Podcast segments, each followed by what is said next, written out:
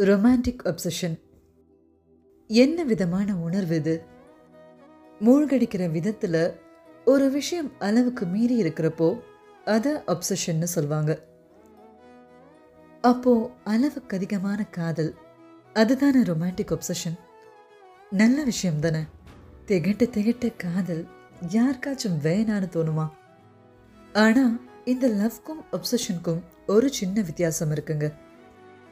உண்மையான காதல் அவங்க லவ்க்கு எது பெஸ்ட்டோ அதை தேடி தேடி அமைச்சு கொடுக்கும். அவங்க இவங்களுடைய பார்ட் ஆஃப் லைஃபா இல்லைனாலுமே கூட அந்த உணர்வு மாறாது. ஆனால் அப்சஷன்றது நீ எனக்கு மட்டும்தான் என் கூட மட்டும்தான் நீ இருக்கணும்னு ஓவர் பொசசிவாகவும் எக்ஸ்ட்ரீம் ஜெலஸ்லையும் பிஹேவ் பண்ணுறது இந்த லவ் அண்ட் அப்சஷன் ரெண்டுத்துலேயுமே கான்ஸ்டண்ட்டாக அவங்கள பற்றின நினைப்பும் ஏக்கமும் இருக்கும். ஆனால் லவ்வில் ஆழமான நம்பிக்கை மேற்கொண்டிருக்கும்.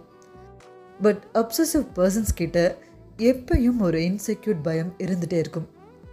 அதனாலேயே கண்ட்ரோல் இவங்கள்தான் தான் இருக்கும். பார்ட்னருக்கான ப்ரைவசியே தர மாட்டாங்க.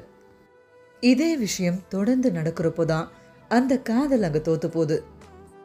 இப்படி ரொமான்டிக்கலி ஒப்சஸ் ஆகாமல் இருக்க என்ன பண்ணலாம்னு கேட்டா ஜஸ்ட் ஃபோக்கஸை மாற்றுங்க நிறைய ஃப்ரெண்ட்ஸ் கூட டைம் ஸ்பெண்ட் பண்ணுங்கள் கெரியர் இன்னும் பெட்டராக என்னெல்லாம் முயற்சி எடுக்க முடியும்னு யோசிங்க. அவங்களுடைய வார்த்தைங்களையே மூளைக்குள்ளே போட்டு ரிப்பீட் பண்ணிட்டு இல்லாமல் கொஞ்சம் உங்களுடைய வேல்யூ என்னன்னு உணர ஆரம்பிங்க. சிம்பிள்ங்க if you following in love prepare for the butterflies and excitement அதை விட்டுட்டு எனக்கு மட்டும்தான் ஒப்சஸ் ஆகி லவ்ன்ற பேரில் கண்ட்ரோல் பண்ணி அந்த பட்டர்ஃப்ளையை கசக்கிடாதீங்க. திரும்ப அந்த லவ் உங்களுக்கு எப்பயுமே இருக்காது.